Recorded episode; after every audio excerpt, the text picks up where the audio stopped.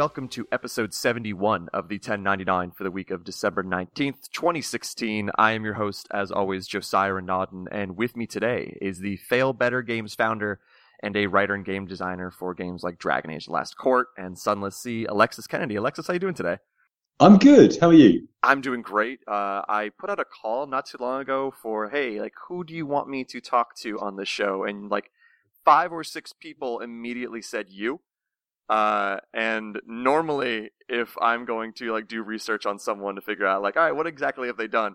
I'm going to like articles on like I don't know gamesindustry.biz or LinkedIn pages, and you were one of those cool people who's done enough to have a Wikipedia page. So that made my life much easier. But instead of me reading from that, uh, just to kind of get things going, what got you into game design? What got you to found Failbetter Games? Like instead of me describing your career up to this point, or at least how you got into this, in your mind, what brought you to games writing and game design? So I, I, I wanted to be a writer, like a lot of people who um, who end up in writing, uh, for as long as I could remember wanting to be anything, and it always seemed a preposterously unrealistic ambition because most people who want to be writers never make it. And I wanted to be a game designer, I guess, since I was eight years old, uh, when I was sitting um, in the viewing gallery of a swimming pool behind two kids who uh, had a rule book with a blue dragon on the cover. And they were talking about hit points, and I was entranced and um, uh, got the bug there and then. So uh, I, I love the idea of writing. I love the idea of making games. Um, I was into tabletop role playing very early on, and it, it, just never seemed realistic because it was so competitive and because I'm a, a, an easy distractor sort of person. So I went off and became a teacher, and that was no fun. So I became a software developer, which was much more fun um, and better paid, but still not very creatively satisfying. And in the end, um, I was developing financial software during the financial crash of 2008, 2009. Mm. And uh, I was having my first child around that same time. And I inherited a little bit of money, just enough to live on for a few months. And I thought, what the hell, if, if I'm ever going to have a chance to do anything uh, creative, gamey, technically, uh, now is the time. And every time I wanted to do something writery, I'd start writing and I'd get the itch to design something more like a game-like experience. Mm. And the reverse, whenever I sat down to write a game, I missed the flexibility of writing. So I chose to do a, a text-based game. And this was before um, the great revolution in text-based games. It was before Twine. It was before 80 Days. It was before Her Story. Uh, it was um, uh, at that point, it, looked like quite a sort of audacious thing to do. And in fact, what we did Fallen London um, has only ever been moderately commercially successful, but it has been moderately commercially successful, which is a big ask.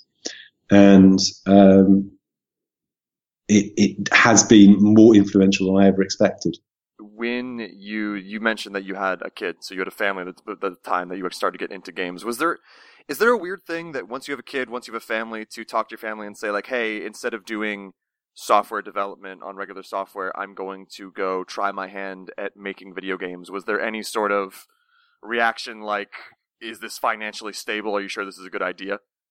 Oh yeah, absolutely. So um, it was this, this horrible quote, um, the the enemy of, cre- of, creativity is the pram in the hallway. I don't think that's that's fair or true, but I see what the guy was getting at.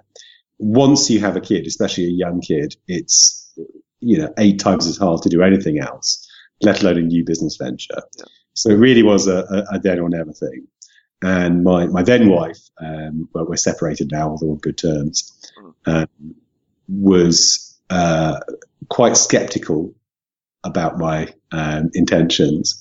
But given that I was working at the time for an organization that subsequently went through five rounds of redundancy, uh, it wasn't as insane as a decision as it um, uh, as it might have seemed otherwise. And subsequently, I ended up in, in paid work at Failbetter for uh, seven years, uh, which was longer than I'd ever spent in any single job before then mentioned earlier that you founded Failbetter Games, and earlier this year, actually in May, you left this company that you co-founded. And I was reading an article, and I think it was on GamesIndustry.biz, that referenced how you were more managing than actually writing and doing creative things at that time. And you mentioned earlier, every time you were writing, you want to do something with design. Every time you're designing, you want to do something with writing. But as someone who did find financial stability at Failbetter in an industry where, you know, I've been doing this for seven years, it, it's hard to find a full time job that you like and that you, you know, can actually be financially comfortable.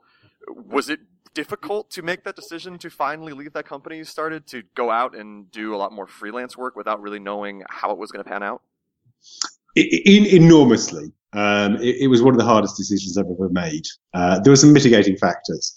Um, one was that I did um, sell my stake back to Failbetter, so you know I, I wasn't left by any means destitute.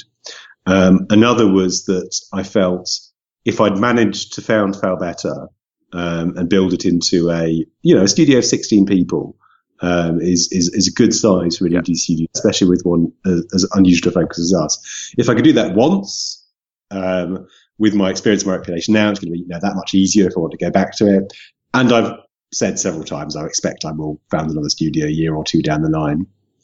But the biggest thing is the the whole reason I got into the biz was to write and design and um, to learn new ways of approaching interactive narrative. And I was spending less and less of my time writing and designing, although I was still doing some. And in Failbetter, I built a company that was very good at one, at a couple of particular kinds of games and a couple of approaches. And those are the things we, we were known for, the things we had tech spun up for internally, and the kind of things that, that people had been trained to do there and I'm not doing anything radically different. I'm not doing um, telepathically controlled VR uh, sports games. Uh, but I'm interested in, in, other approaches. And there was just no way I was ever really going to be able to uh, to do that if I stayed at Failbetter, unless I fired everyone um, and rebuilt the company to pursue my tech, my personal projects, which which wasn't feasible. So I, I spent. I, I actually took a, a, week off work just to agonise about it and talk to people got some very good advice. And at the end of it, I just thought there's a reason I'm in this business. and I've only got so many hours of daylight left. Uh, you know, quite a lot of, of hours of daylight left.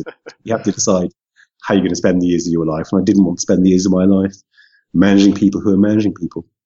Did you already have kind of a game plan for as soon as you left? You mentioned you were agonizing over it, so I'm guessing you thought this through. But was there like okay, I want to work for this studio or I want to make this style of game or anything like that? Did you kind of lay out, here's my freelance or contractor game plan moving forward? Uh, freelancer, no. Um, uh, personal projects, yes. Uh, I just hoped I'd be able to pick up some stuff when I started talking about um, uh, leaving. I got a couple of, of, of, early bites very quickly to my my delight. Uh, um, an ex-intern of ours put us and put me in touch with Paradox and um, a uh, and Mike Laidlaw from Bioware, to my extreme delight, DM'd me literally on the day he heard I was leaving and said, "Do you want to do some work But um, at the moment that I made that decision, I didn't have anything secure in the pipeline. I did have three or four ideas, as every game designer on the planet always does, mm-hmm. for things I wanted to do uh, and things I thought I could do as a sort of a, a, a one and a half, um, maybe two person team. Uh, but it was, it was, um, it, it, was, you know, throwing myself off a, off a cliff into the sea, um, not onto like a, a, rocky wasteland full of spikes, but it, it was a bit, um, uncertain. But as I say, I, I, I dealt with that uncertainty once before, so it was much less frightening the second time round. Still a bit alarming.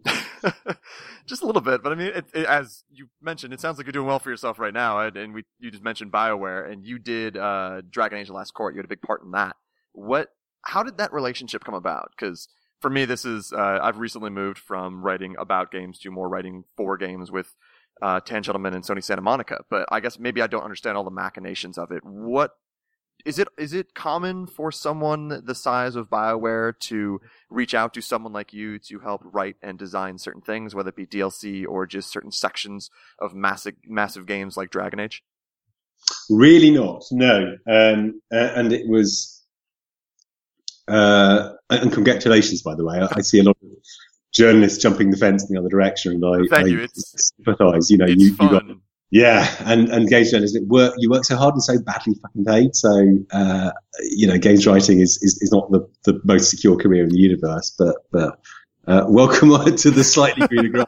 it's great. It's it's yeah. It's it's entirely different. It's been a uh, weird transition to go from like a critic's point like perspective and uh, understanding to having something you've worked on closely get critiqued. But it's been yeah, it's been fascinating to make that transition.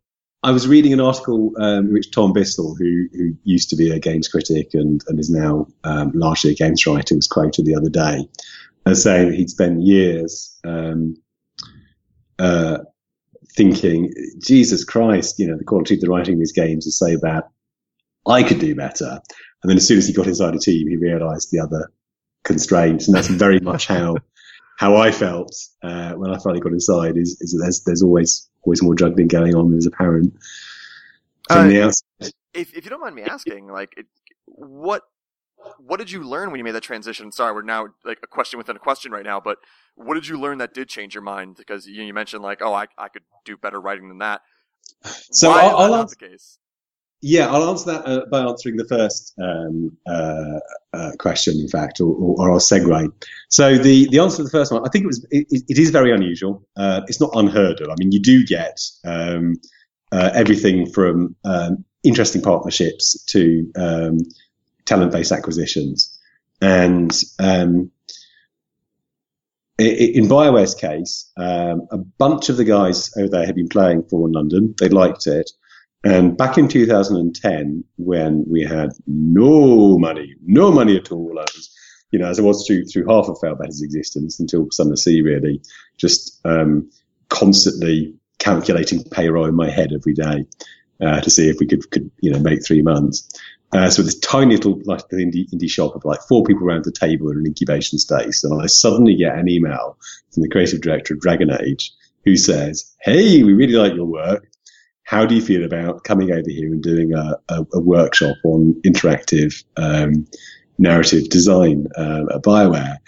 And obviously, I went, and and when I regained the power of speech, I I, um, I contacted Mike and said, obviously, yes, that'd be wonderful. And while I was over there, they said, we have an ulterior motive.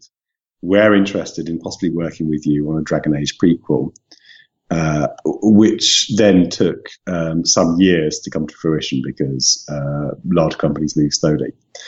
But Mike's specific rationale uh, was that um, Bioware has had to become many things to many people since the Baldur's Gate days. It has to appeal to a much wider audience, and trying to serve those different kind of audiences is a challenge. And what he wanted specifically with Dragon Age Last Court was something that, that really fed on people's desire for large quantities of text and for complex lore that is, is harder to get into a, you know, a, a tentpole uh, console release. so we are at that end of the continuum of all the things they're trying to do. So that's, that's, uh, you, you, asked earlier, um, what kind of compromises are involved. And I think that that's one of the things. If you're the bigger the game you make, the harder it is to focus on a niche.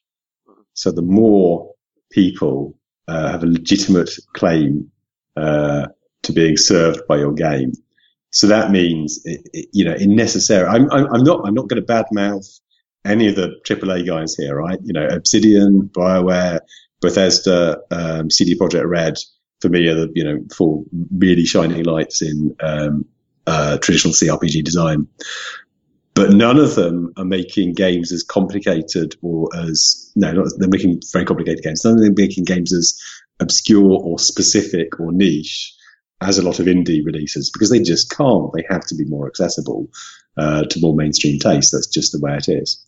So that's the kind of big picture sort of compromise you have to make. The small picture is when I did my interactive narrative workshop, which was one of the more terrifying experiences of my life, uh, in front of all these people whose work I'd been admiring for more than 20 years. And one of the things I said was text is awesome because text is so cheap. You can do something in a line of text that if you had to do it in 3D would take you five people six months to put together. Uh, you can say the Leviathan rises from the sea and there are cities caught between its teeth, uh, like fragments of food. Wow. Okay, great image. took me five seconds to put it together. Try doing that in, in Unity. And when I was talking to one of the guys afterwards, he said, you know, the thing is for us, text isn't cheap. It's cheaper than um, 3D assets, sure, but everything we write has to be voiced. Oh yeah. And if we decide we need to change, we have to change something later on. If if there's a, a continuity error uh, or a, um, uh, a, an inelegancy in the phrasing, then we can't just get Jennifer Hale back in for five minutes to re-record it. So, yeah, that I guess is the micro end of, the, of that thing.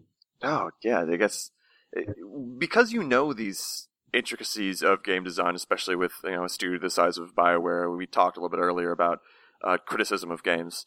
It, do you ever read criticism?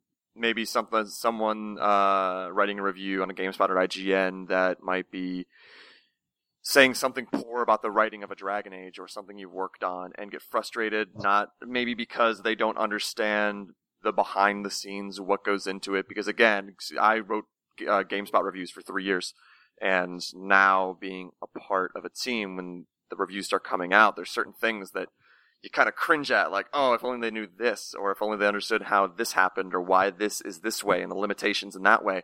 Do you ever feel that way when you read reviews, or do you even read reviews of your games? Oh God, yes. So I mean, uh, I read reviews of my games, and, and, every unkind thing that's been said, I remember five times as much.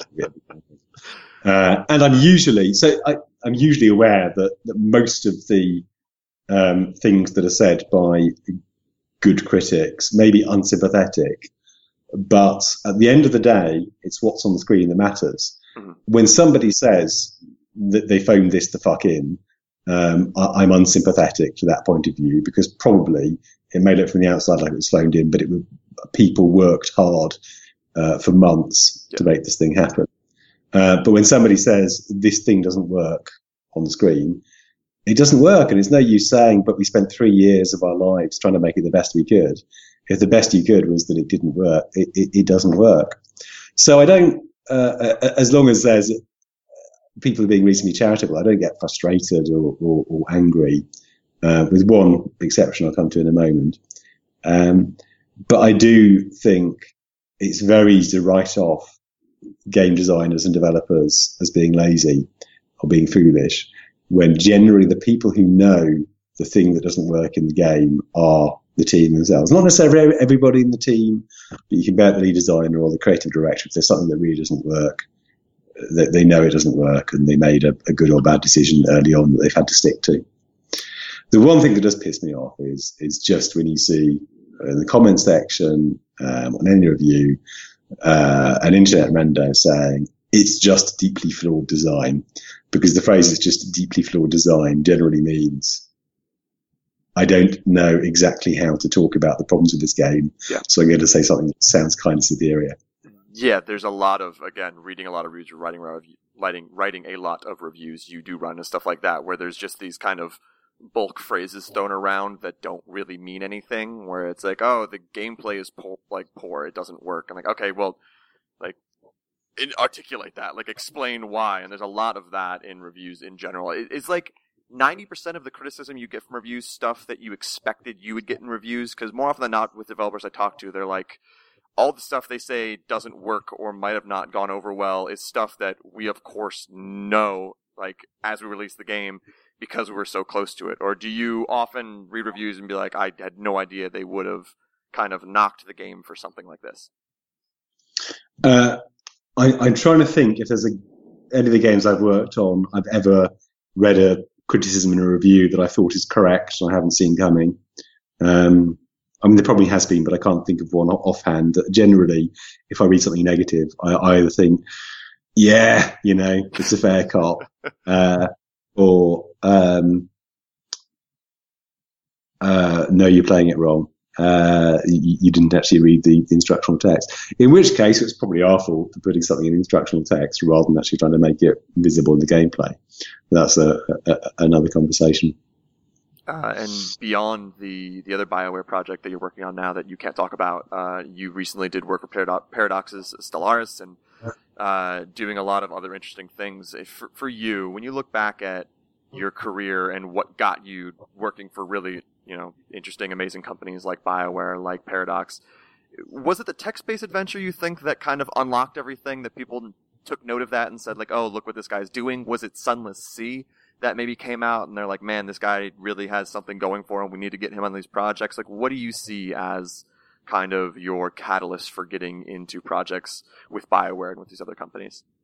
I think, and this this may sound um, like false humility, but it, it, it is actually um, by the time I get to the end, to be quite arrogant of them. Um, I feel like like Fallen London was the apprenticeship and Sunless Sea was the the, the journeyman piece. Mm-hmm. Um, I think Fallen London uh, we, and it wasn't just me, I was the sort of founding spirit, but um, a lot of people contributed to Fallen London, and a lot of people brought very distinctive ideas to Fallen London. Chris Gardiner, who's still the narrative director at Failbetter now, Paul Arendt, obviously my co-founder, um, who's the artist and whose work fed back into my um, my writing in ways that I didn't expect, and and Liam um, Welton, who who was kind of like the sort of the, the fifth Beatle at Failbetter. He was just the guy who whose work made everything hang together um, without everybody being ever really, I think most people knew how much work he put into the games. But uh, Fallen London, we did a lot of things right. We did a lot of things distinctively, and it was the kind of game where you were doing things that you don't normally do in games. Things like writing poetry mm. or electing to pursue a self-destructive quest for an ancient abomination that was going to destroy you and everything you ever loved. And um, there were a lot of things that were very wrong with Fallen London as well. I mean, it just I, I um, I was really learning game design when I, I got into it, and we had a, a lot of bad decisions I made at the beginning uh, that people are striving heroically um, to to improve on to this day.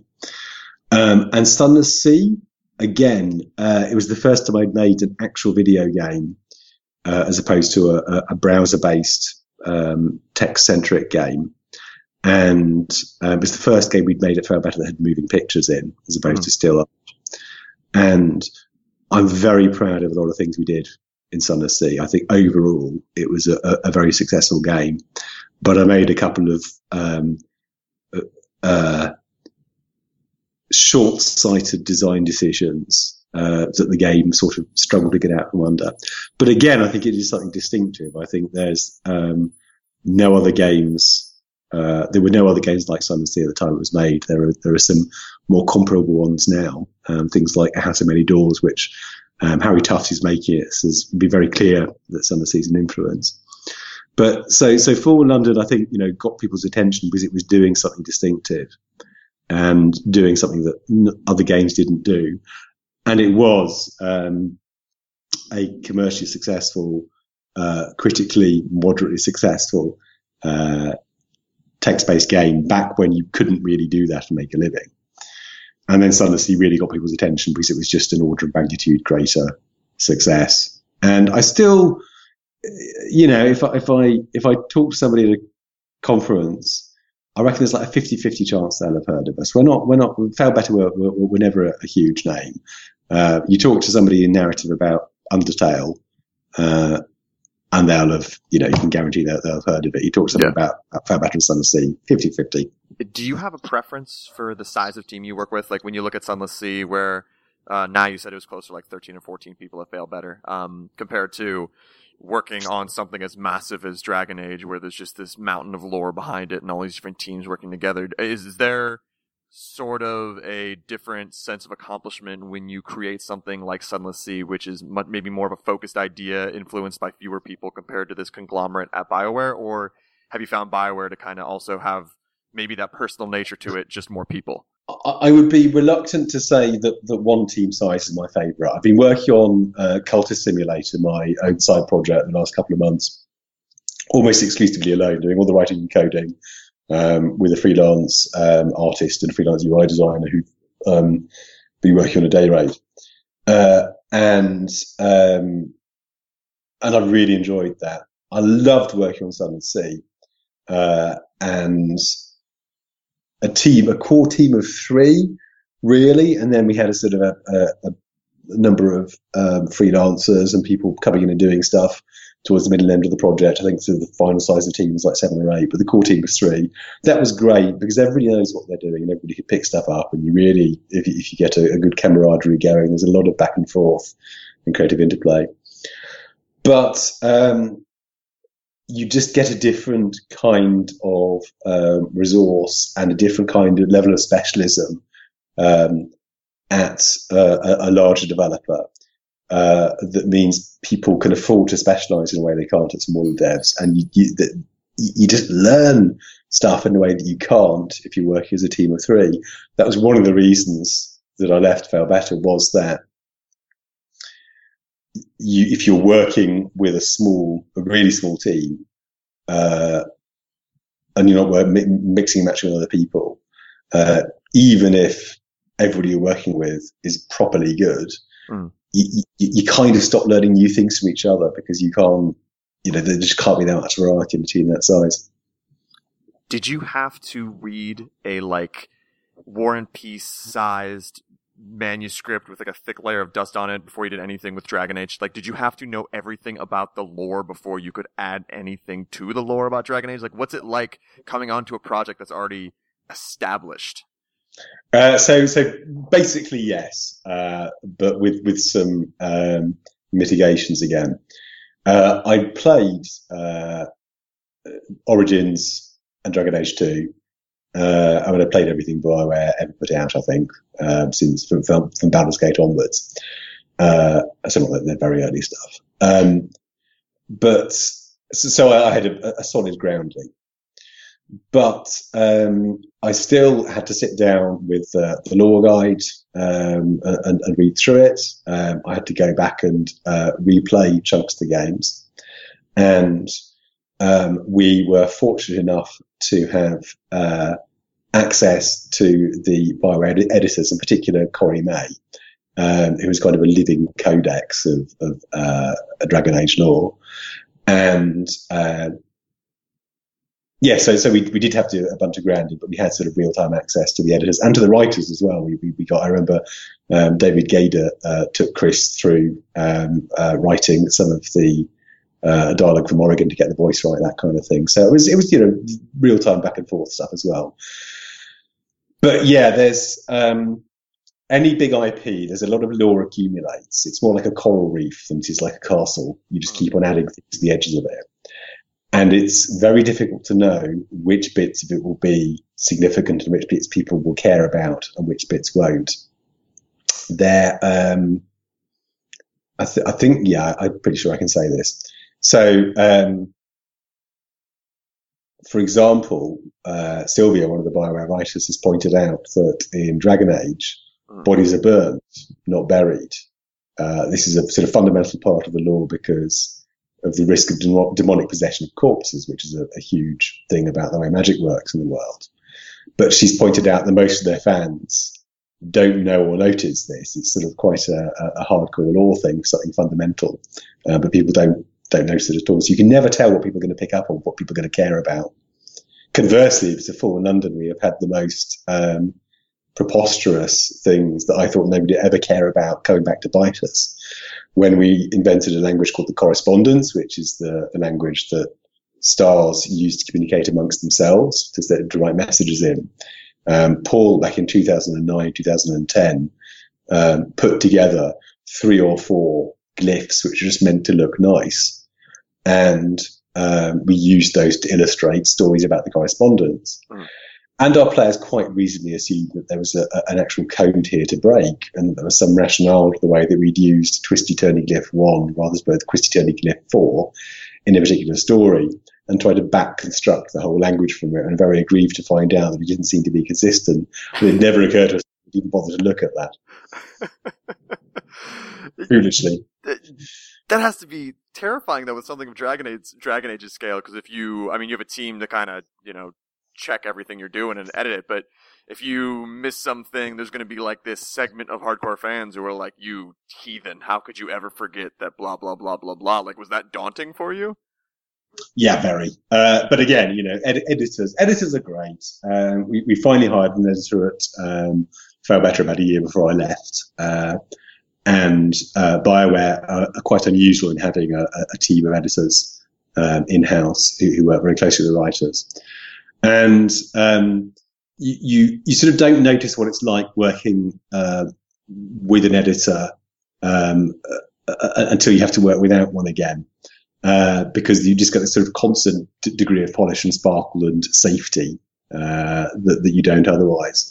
So they, they catch uh, a lot of stuff. Uh, but every so often something slips through and, and somebody's going to object.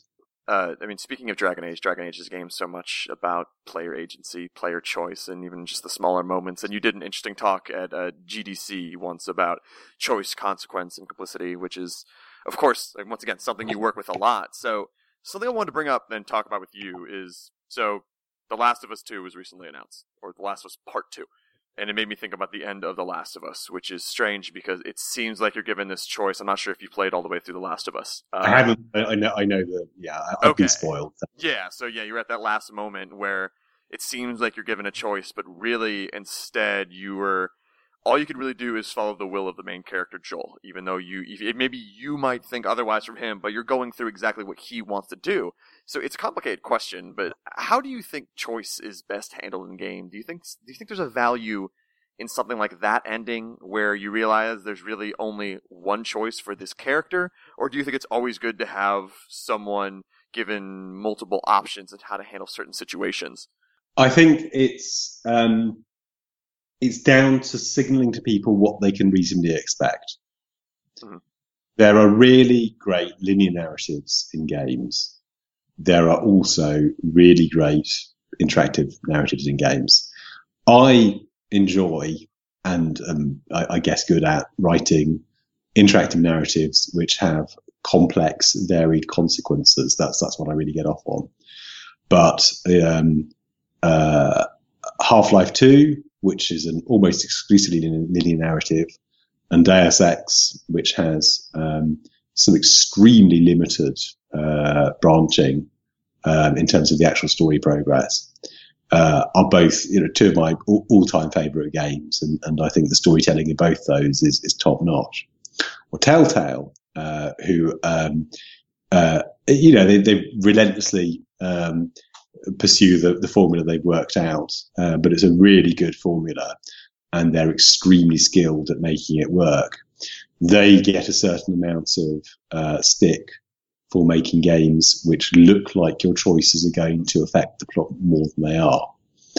But what they're good at and why the games work is that the actual experience of making each of those choices is fulfilling or exciting or agonizing. And as long as the player knows that the experience of making the choice is the important thing, that it's not the consequence afterwards that's important. That's fine.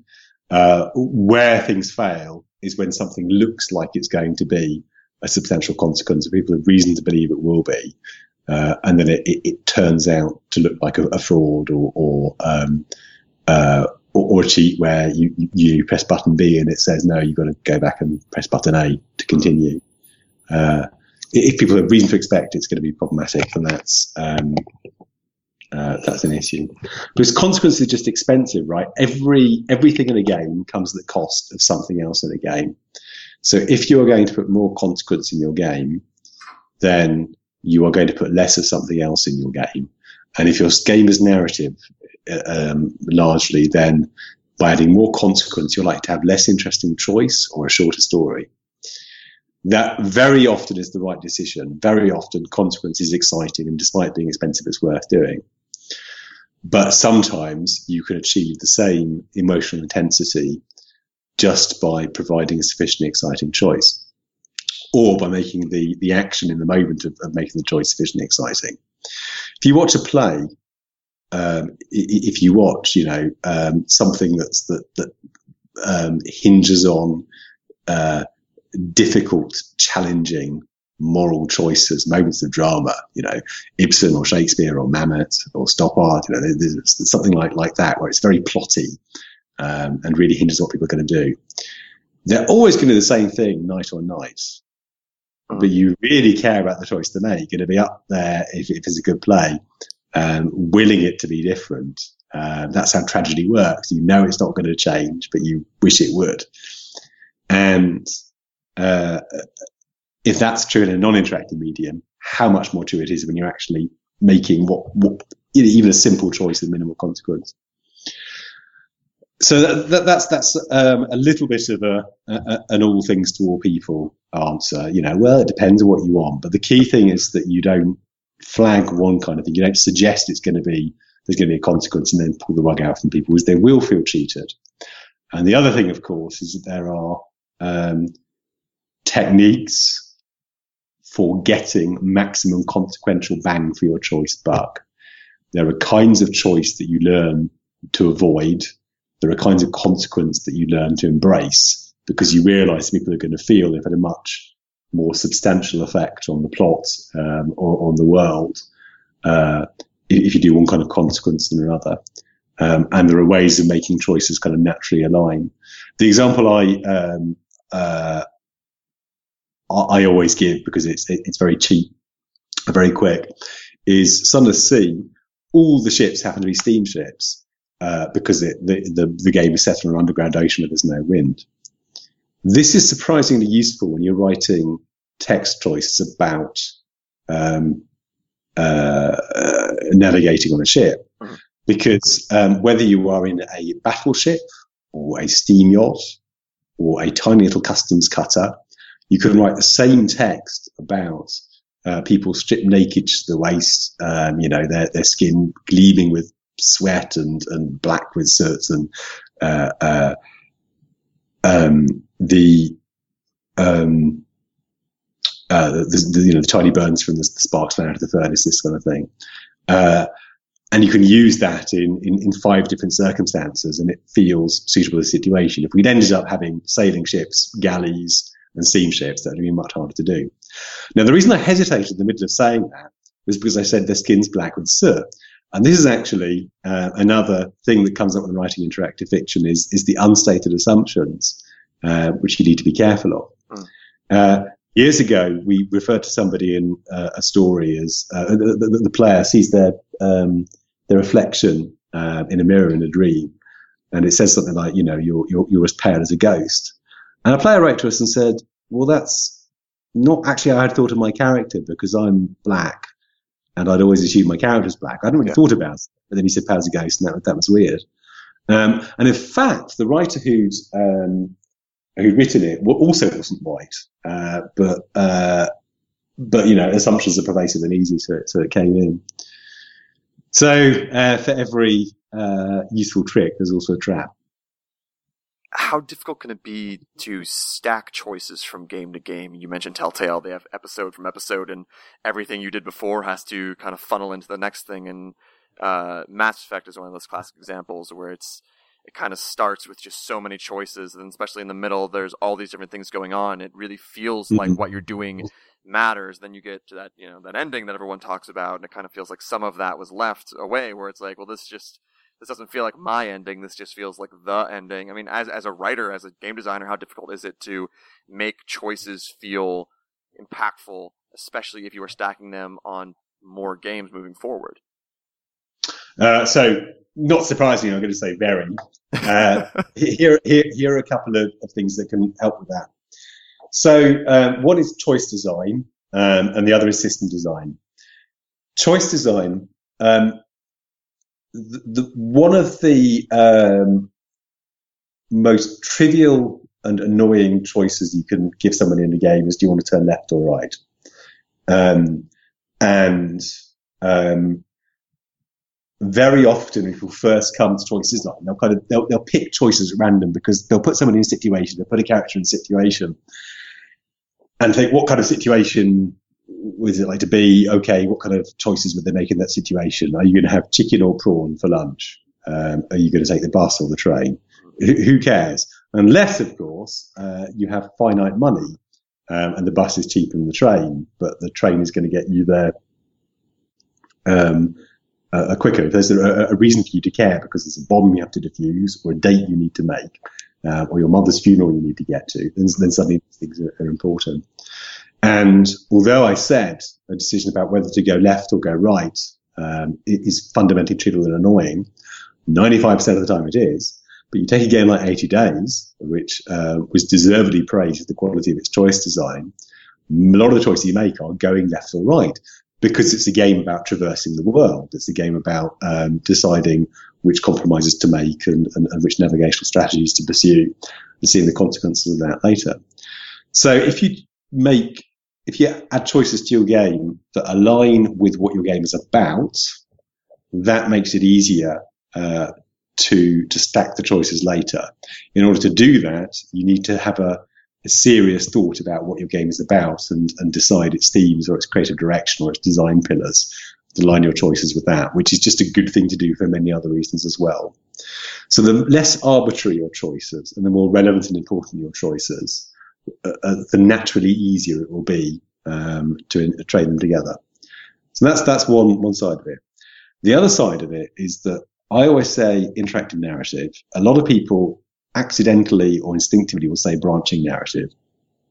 And I will growl uh, like a bear that's been hit with a slug because um, branching is the most primitive way of doing interactive narrative. Not the worst. Sometimes it's the best thing to do because you sometimes you want something really straightforward. Lots of great stuff is written in Twine, um, in stateless hypertext Twine even. Uh, despite the fact it's it's a very primitive structure uh, compared to something that has more of a, a game design underneath it or, or, or, more resources that you interact with. So, so you know, small scale branching narrative is fine, but it's it's like a um, a huge branching if structure for for a program. It, it very quickly starts to founder under its own weight. So, a lot of the larger scale, more successful um, approaches you see to handling this stuff look a bit less like branching and a bit more like changing variables or states. Often people will do that by having branches that join together um, down the uh, down the line, which is, is functionally equivalent to having variables that change.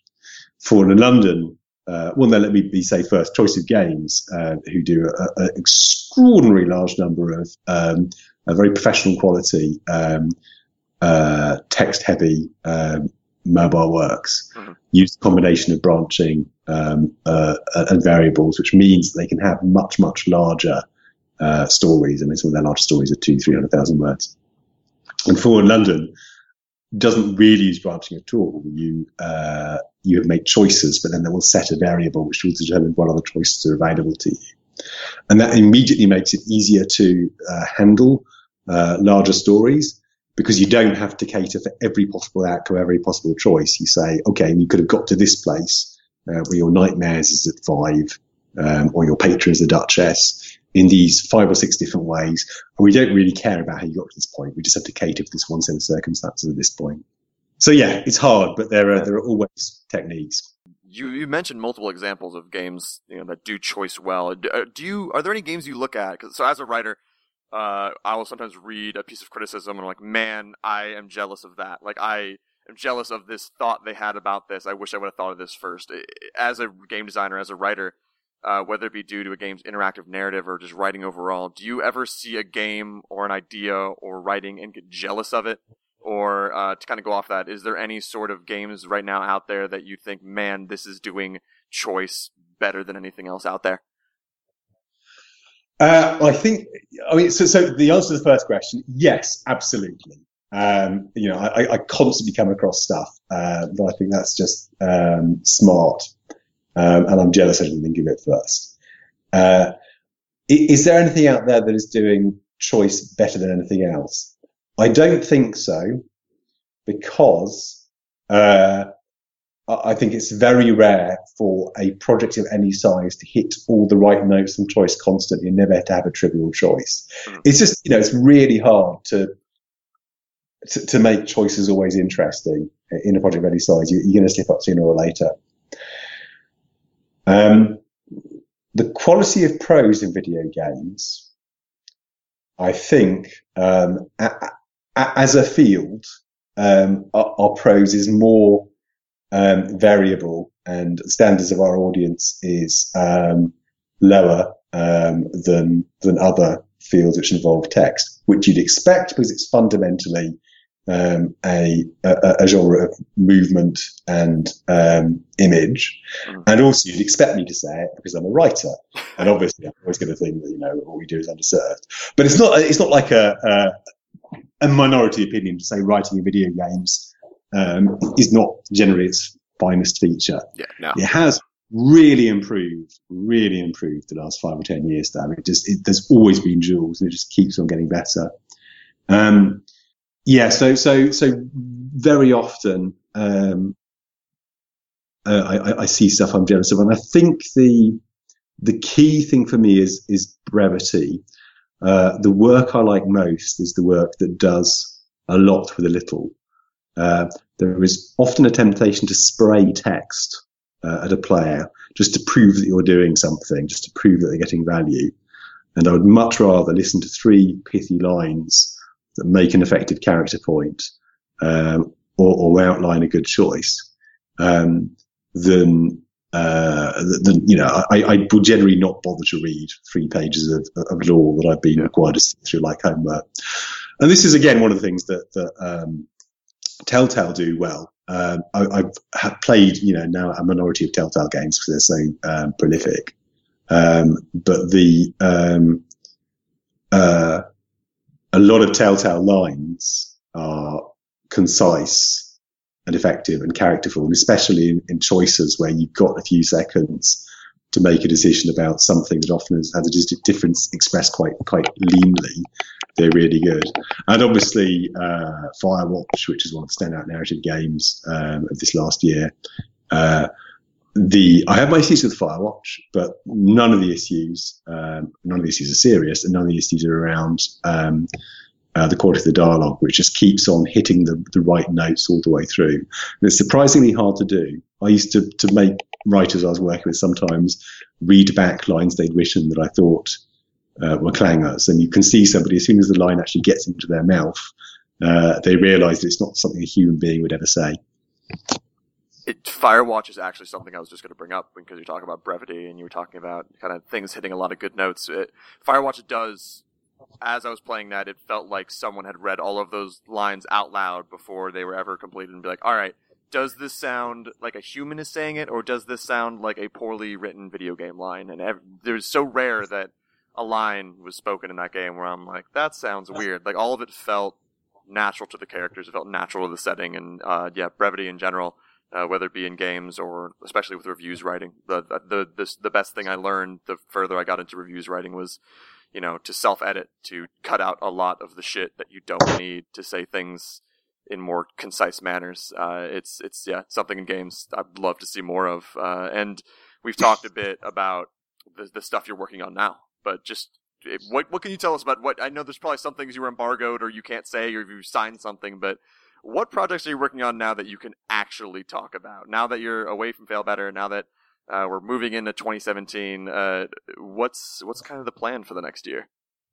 So um, I'm working at the moment uh, on a project I mentioned earlier called Cultist Simulator, uh, which is a um, game of mystery experimentation and self-destruction. It's a, a, a card narrative game where you combine cards, which are things like Mysterious Legacy um, or, or, hapless enthusiasts uh, with your health and your reason and your um, uh, summon monstrosities and your dark rituals uh, to try to uh, destroy the world or yourself or just give it all up and, and get a nice promotion at the bank. Mm. And it's quite a small project, but um, I mean, I used to be a, a software developer um, full time, but I'm terribly rusty and I hadn't used Unity before, so I had a substantial learning curve. It's taken uh, a while to spin up. Um, but uh, that has probably only got uh, three months more work on it. But annoyingly, um, kind of a nice problem to have, but annoyingly, I'm starting with BioWare in January. So I'm going to have to put Cultist Simulator on hold um, until uh, probably September uh, next year. And during that time, I'll be working um, on an unannounced BioWare project, although people have made some fairly um, uh, plausible predictions about what projects would be based on names that have come up when I've been talking about it. Uh, I've just come off, um, uh, well, not just come off, I, I wrote it a while back, but just released uh, is um, a uh, free downloadable story for Stellaris. Now, Stellaris, uh, as people might know, is Paradox's um, Space 4X game. And Paradox do not make small games. Um, Stellaris was very uh, fiction driven. Um, you, are a space empire in a universe full of stories. And um, it is big enough, and Stellaris and Paradox's players are enthusiastic enough they burn through all the content very quickly. Mm.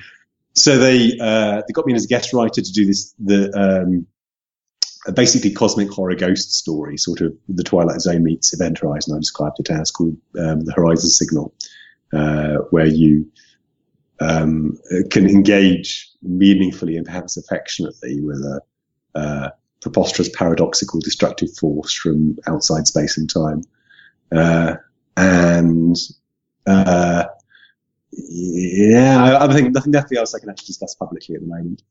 But that will keep me busy until almost the end of 2017.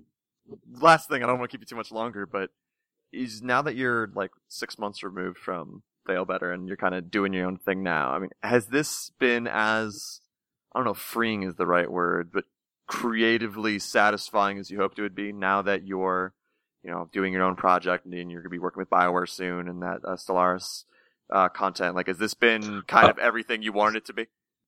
Um, I mean, you know, for it to be everything I wanted it to be, I need a pony as well. But it's been, it, it's, it's, uh, I have been, uh, I have found it more enlightening um, than uh, I dared hope.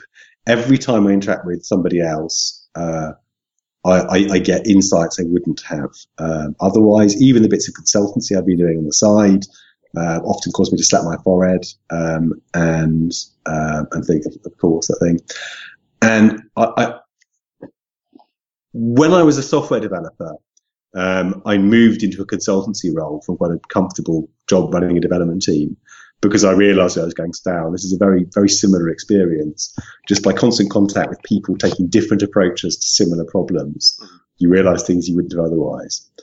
Even if you have different contact with professionals, you know, at, at conferences and online, um, you're, you're very likely to take your brain out of your own project and push it into their, their projects. And you really need to bathe your brain in the vital fluids of that project in order to absorb its, um, um, its nutritive goodness. So yes, it's it's it's met my expectations. All right. Well, that is great to hear. Uh, if people do want to find you on social media or find your work or anything like that, what's the best way to do that? I am cunningly hidden uh, at, at Alexis Kennedy on Twitter. Um, more mysteriously, um, on the web, I'm www.weatherfactory.biz. Uh, Weather Factory is just my um, uh, solo studio and com was taken because I still haven't learned to fucking make names before I, I get a, a, company name. Uh, and um, the uh, game that I'm working on is called Cultist Simulator. And if you go to weatherfactory.biz or look at basically one in every five things I tweet, um, you can sign up for updates about it. I might get an alpha out before Christmas. Probably be after at this point. Though. All right, great. Well, I'm looking forward to it. It's it, it was fun, even just researching the stuff you've done leading up to this. Like that GDC GDC talk was just fascinating for me from start to finish. And uh, I'm usually someone who uh, kind of sticks with linear games. I get I just I don't know. I get overwhelmed sometimes with the amount of choice in some massive games like a Dragon Age, but hearing how you describe it uh, on that talk and on this podcast kind of gives me a new appreciation for it and maybe just understanding it more. So yeah, it's been I really do appreciate the time and you going over all of that. I'm, I'm, I'm really glad to hear that. And the one thing I wanted to go out is, is saying that I, um, I cannot overstate how much more sophisticated uh, the conversation around video games gets every year. And I was a bit mean earlier about internet renders and comments, but I think the the, the level of um, uh, conversation about the industry, uh, about sorry, about the, the, the craft, about the design, um, from critics, uh, between indie designers, um, between um, uh, just comments like on Steam forums, which are not necessarily traditionally havens of intellectual activity. It keeps on getting better year on year. I keep seeing smarter and smarter observations in among all the people saying, you know, random teenage homophobic things, obviously. But it's uh, it keeps on getting better, and, and, and, and I think when we look back in another 10 years, we're really going to realize the kind of progress that you made. I, I think we forget how young video games are sometimes. I think we forget, like, how much a lot of the people who critique them and play them don't really understand how they're made, everything going on behind the scenes, and uh, vice versa. So, no, I fully agree. Even as I was writing my last few reviews in 2015, I would notice in the comments just this level of understanding beyond what I was used to when I was reading reviews when I was younger, and uh, it's it's been it's been great to know to get to understand the entire industry and have more in-depth conversations than I've ever had, and to listen to those and to see these talks, especially at GDC, especially at a PAX, that uh, I've learned a great deal, and it's yeah, just it's absolutely just a new appreciation for each individual aspect of game design and criticism. Cool. Well, go us. well, thank you again, Alexis, and uh, thank you everyone Absolutely. for listening. And hopefully tune back in for the next episode of the 1099.